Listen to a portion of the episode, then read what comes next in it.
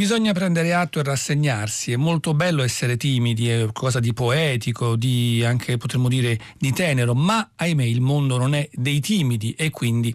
bisogna in qualche modo tirar fuori anche un po' le unghie e i denti in maniera sempre ovviamente controllata. Questo dico stamattina alle 6 un minuto e 30 secondi dopo attenta riflessione, ai microfoni di qui comincia Arturo Stalteri con Ennio Speranza, scelte musicali in regia, con Domenico Ganci alla console in un programma a cura di Elisabetta Parisi Parisi e Federico Vizzaccaro, che vede la collaborazione in redazione di Claudia Marsili e un telefono, il 335 5634 296 per la diretta e per i vostri messaggi e WhatsApp, oggi legato al termine musicale timido, infatti proprio di timido ne parliamo, di timidezza e quindi chiediamo di suggerirci uno o più brani legati a questo termine. Timido, molto introverso, persona insomma si teneva un po' all'atere della grande vita musicale è stato Federico Monpou, l'artista catalano che ha attraversato praticamente il Novecento, ottimo pianista, il quale però si dedicò ad un certo punto, forse proprio per una voglia di non esporsi troppo, alla, alla composizione. E però ha inciso, ha inciso ad esempio molti dei suoi, dei suoi brani. E la, diciamo, la scintilla eh, scattò, si accese quando lui da bambino a nove anni ascoltò suonare a Parigi Gabriel Fauré. E la cosa lo colpì moltissimo, decise che avrebbe dedicato appunto la sua vita al pianoforte e alla composizione, ma in realtà ha scritto un po' in vari campi, anche se rimane molto legato a questo strumento attraverso una musica che eh, si muove in un territorio mm, molto delicato con alcune nuance che però hanno, hanno conquistato tanti pianisti importanti, Pensa, pensiamo a Rubinstein, a Michelangeli eh, ed altri che hanno comunque suonato e registrato le sue musiche accanto a Alicia della Rocha, ad esempio a Gustavo Romero eh, e poi ci sono stati arrangiamenti per chitarra, ad esempio da Peter Fletcher della sua musica, perché in effetti la musica di Monpou eh, si nutre anche di quella che è un po' la linfa popolare della sua terra e questo quindi la porta a essere anche, non dico facilmente, ma in maniera abbastanza convincente, essere trascritta per chitarra. Ma restiamo invece con il pianoforte, il pianoforte di Monpou e queste canzons et danses che sono 15 brani non raccolti in un unico diciamo, libro, ma composti durante un periodo molto lungo della eh, sua vita, praticamente il 900 1918 e il 972, tutti scritti per pianoforte a parte il 13 per chitarra e il 15 per organo. Sono mh, mm, pezzi basati su un, appunto, un canto iniziale, chiaramente pianistico, più melodico, e poi una seconda parte invece più vivace. C'è un collegamento più che altro stilistico, anche se effettivamente i due pezzi poi possono essere diversificati attraverso una scrittura più varia. Ascoltiamo nel numero 8 Canzoi danza dal pianista Stephen Huff.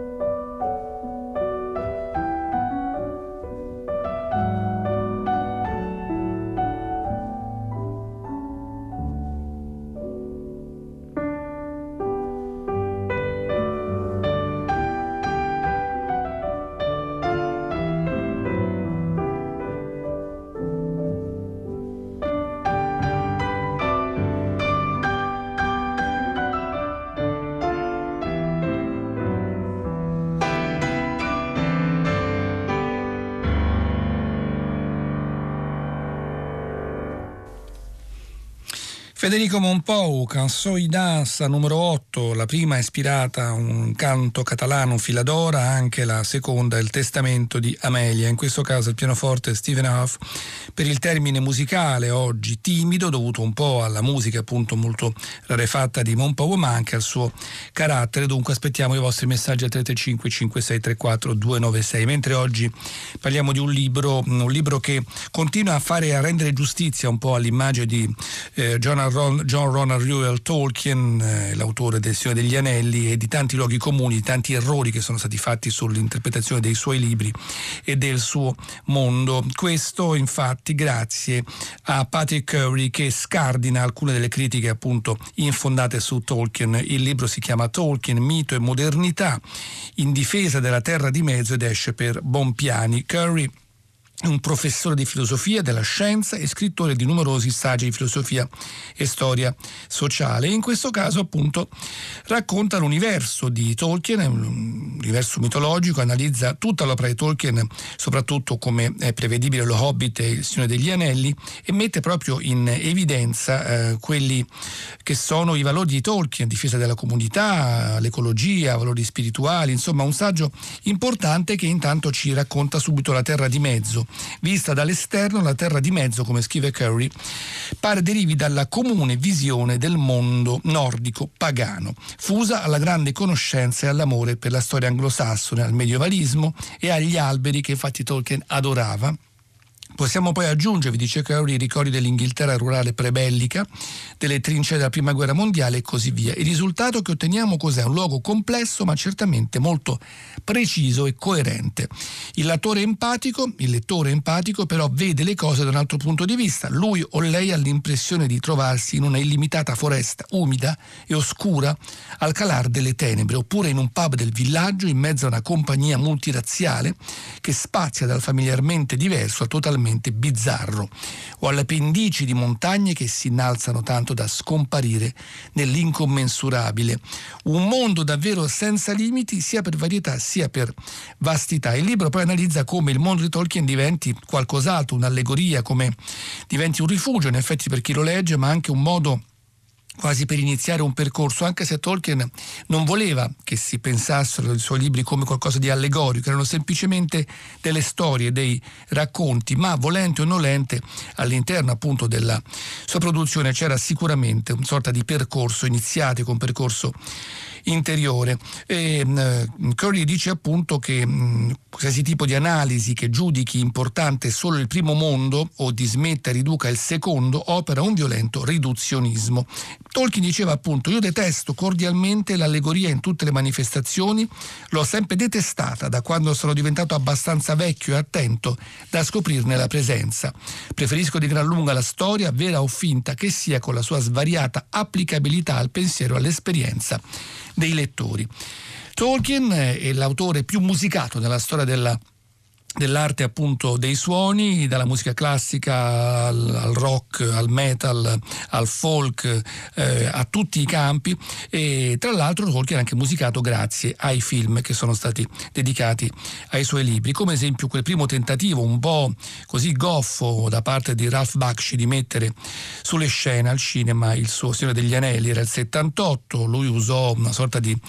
ehm, di tecnica che eh, disegnava su attori reali l'immagine in modo che il cartone animato doveva essere più reale. In realtà uscì fuori un piccolo pasticcio e lui doveva fare due film dedicati a Lord of the Rings, ma dopo il primo l'insuccesso fu tale che appunto non ci fu mai una seconda parte. Eppure quei film hanno una loro magia, anche se secondo me i caratteri non sono molto indovinati. E le musiche firmate da un grande artista scomparso dieci anni fa, Leonard Rosenman, che firmò musica esempio per Kubrick, Barry Lyndon e molte altre, il quale seppe mettere su una musica molto contemporanea, molto aspra, molto dura, come in effetti era un po' se ci pensiamo alla storia. Questi sono i titoli del film.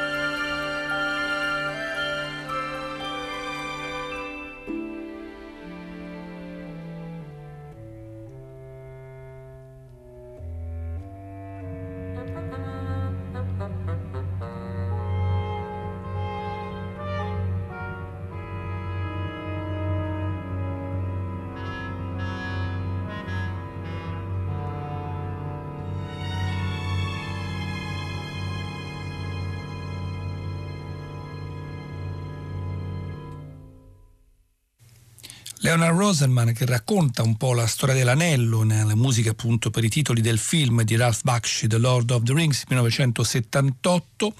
mentre per la parola timido, esempio Cristiana ci ricorda I due timidi di Dino Rota, questa opera radiofonica su testo di Suso Cecchi d'Amico, oppure Giovanna, il Werther di Massenet e anche il grande Schubert e Schumann. Su Schubert sì, timidezza, Schumann non sapevo di questa sua timidezza, ma visto che Giovanna sa tutto sicuramente è così. E allora eccoci invece con un libro dedicato alla terra di mezzo, Tolkien, mito e modernità da parte di Patrick Curry, che insomma ci racconta di questo mitico e pericolosissimo anello. Qui bisogna procedere, dice Crowley, con molta delicatezza, poiché Tolkien ci ha già ripetutamente messi in guardia da una lettura allegorica o d'attualità della sua storia che ne interpreti gli elementi in modo più o meno letterale, pedissequo.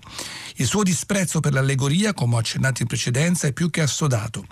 Penso che molti confondano, dice Tolkien, applicabilità con allegoria. L'una però risiede nella libertà del lettore e l'altra nell'intenzionale imposizione dello scrittore. E poi eccetera eccetera, altre affermazioni. Insomma,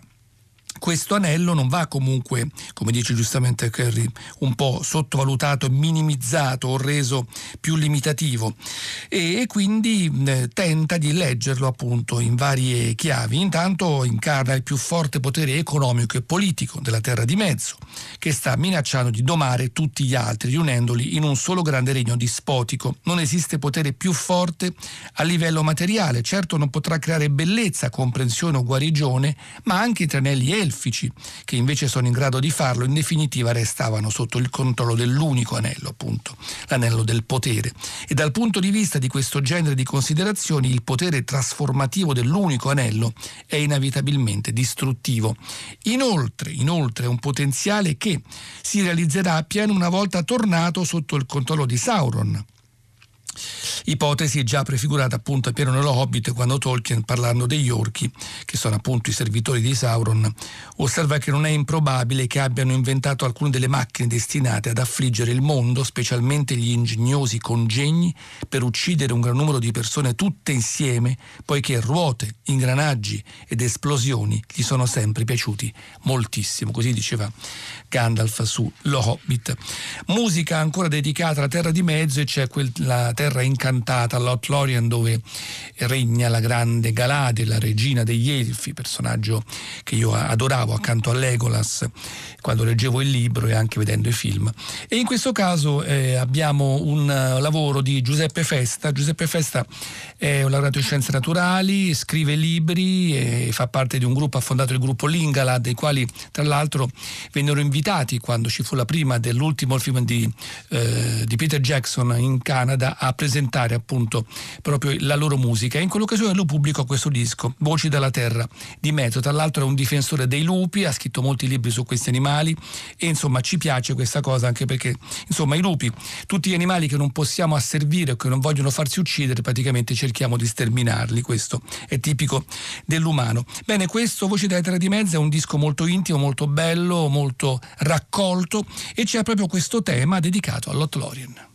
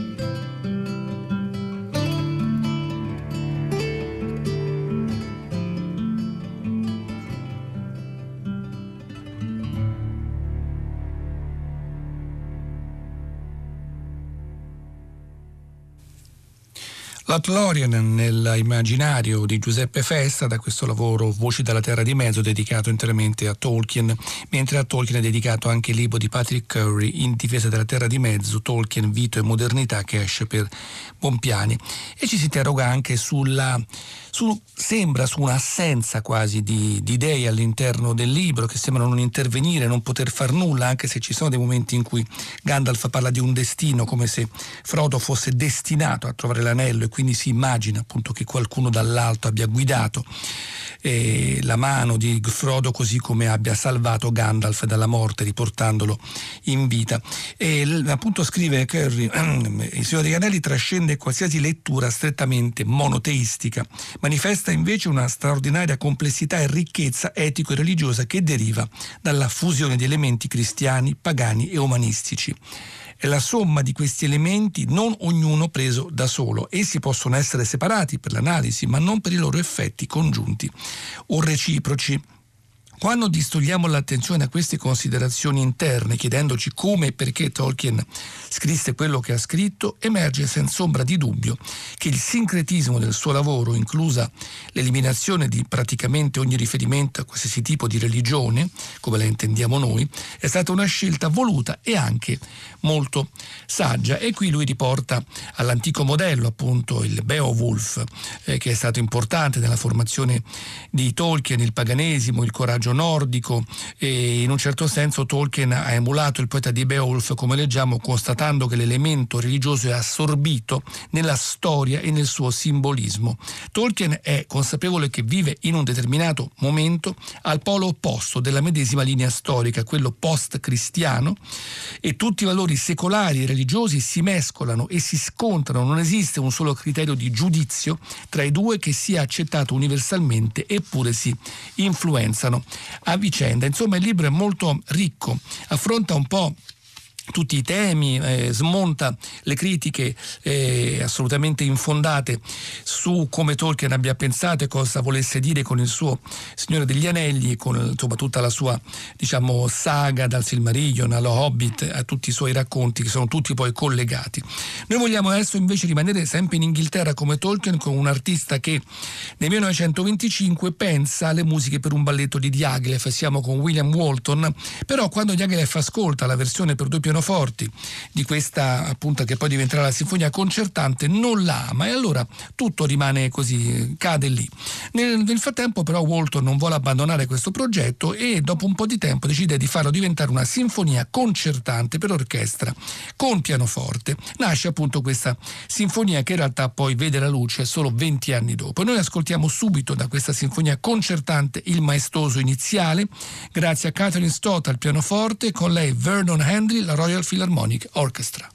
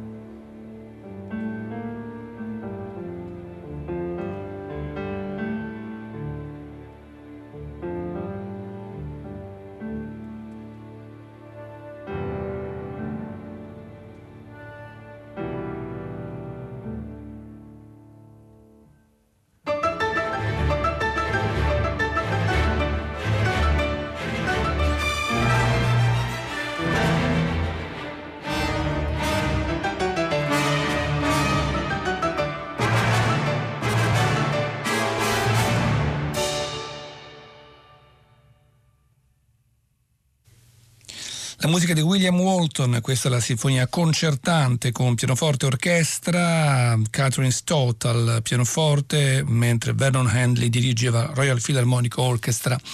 Giovanni da Marsala dice certo Tolkien doveva conoscere molto bene il ramo d'oro però pare piacesse anche ai nazisti. Beh questo non vuol dire che Tolkien fosse nazista era tutt'altro anche ci sono dei suoi scritti contro Hitler e proprio direi che anche tutta la sua storia il suo racconto è qualcosa che certo non è in difesa di nessuna razza visto che c'è una mescolanza estrema di razze nel suo Signore degli Anelli e non solo ma c'è un antieroe proprio eh, gli Hobbit sono qualcosa che nulla ha a che vedere vedere con l'eroe classico, vogliono solo starsene a casa, bere il tè, a fumare l'erba pipa, ma poi trovano dentro di sé una, un coraggio una forza insospettata, l'uomo comune appunto che diventa suo malgrado eroe. Patrick Curry scrive Tolkien, mito e modernità in difesa della terra di mezzo, che esce per Bompiani racconta molto bene l'universo tolkieniano e, e, anche l'idea della ricerca, appunto, che è il tema di base sia dello Hobbit che del Signore degli Anelli, anche se nel primo racconto della ricerca tradizionale l'eroe Bilbo deve cercare un tesoro e poi tutte le varie avventure. La seconda invece è un po' il contrario, bisogna riportare qualcosa di pericoloso dove è stato creato per poterlo distruggere ed è una lotta che in realtà Frodo perde perché lui avrebbe tenuto per sé l'anello, sarebbe rimasto stregato dal male se non fosse stato per caso che Gollum lo avesse strappato, staccato con i denti e poi precipitasse nel Monte Fato e Frodo rimarrà poi per sempre legato, turbato dal male che lo ha visitato, tanto che non sarà più lo stesso, ahimè. I film di Peter Jackson sono molto affascinanti, molto ben raccontati. L'ultimo film vedeva alla fine una bellissima canzone di Andy Lennox, una delle voci più belle secondo me del pop degli ultimi trent'anni si chiama Into the West, è un pezzo malinconico, delicato, dolcissimo che vi proponiamo per chiudere l'appuntamento con Qui comincia di oggi, quindi ancora un pezzo legato alla trilogia tolkieniana, la voce di Andy Lennox in questo eh, Into the West.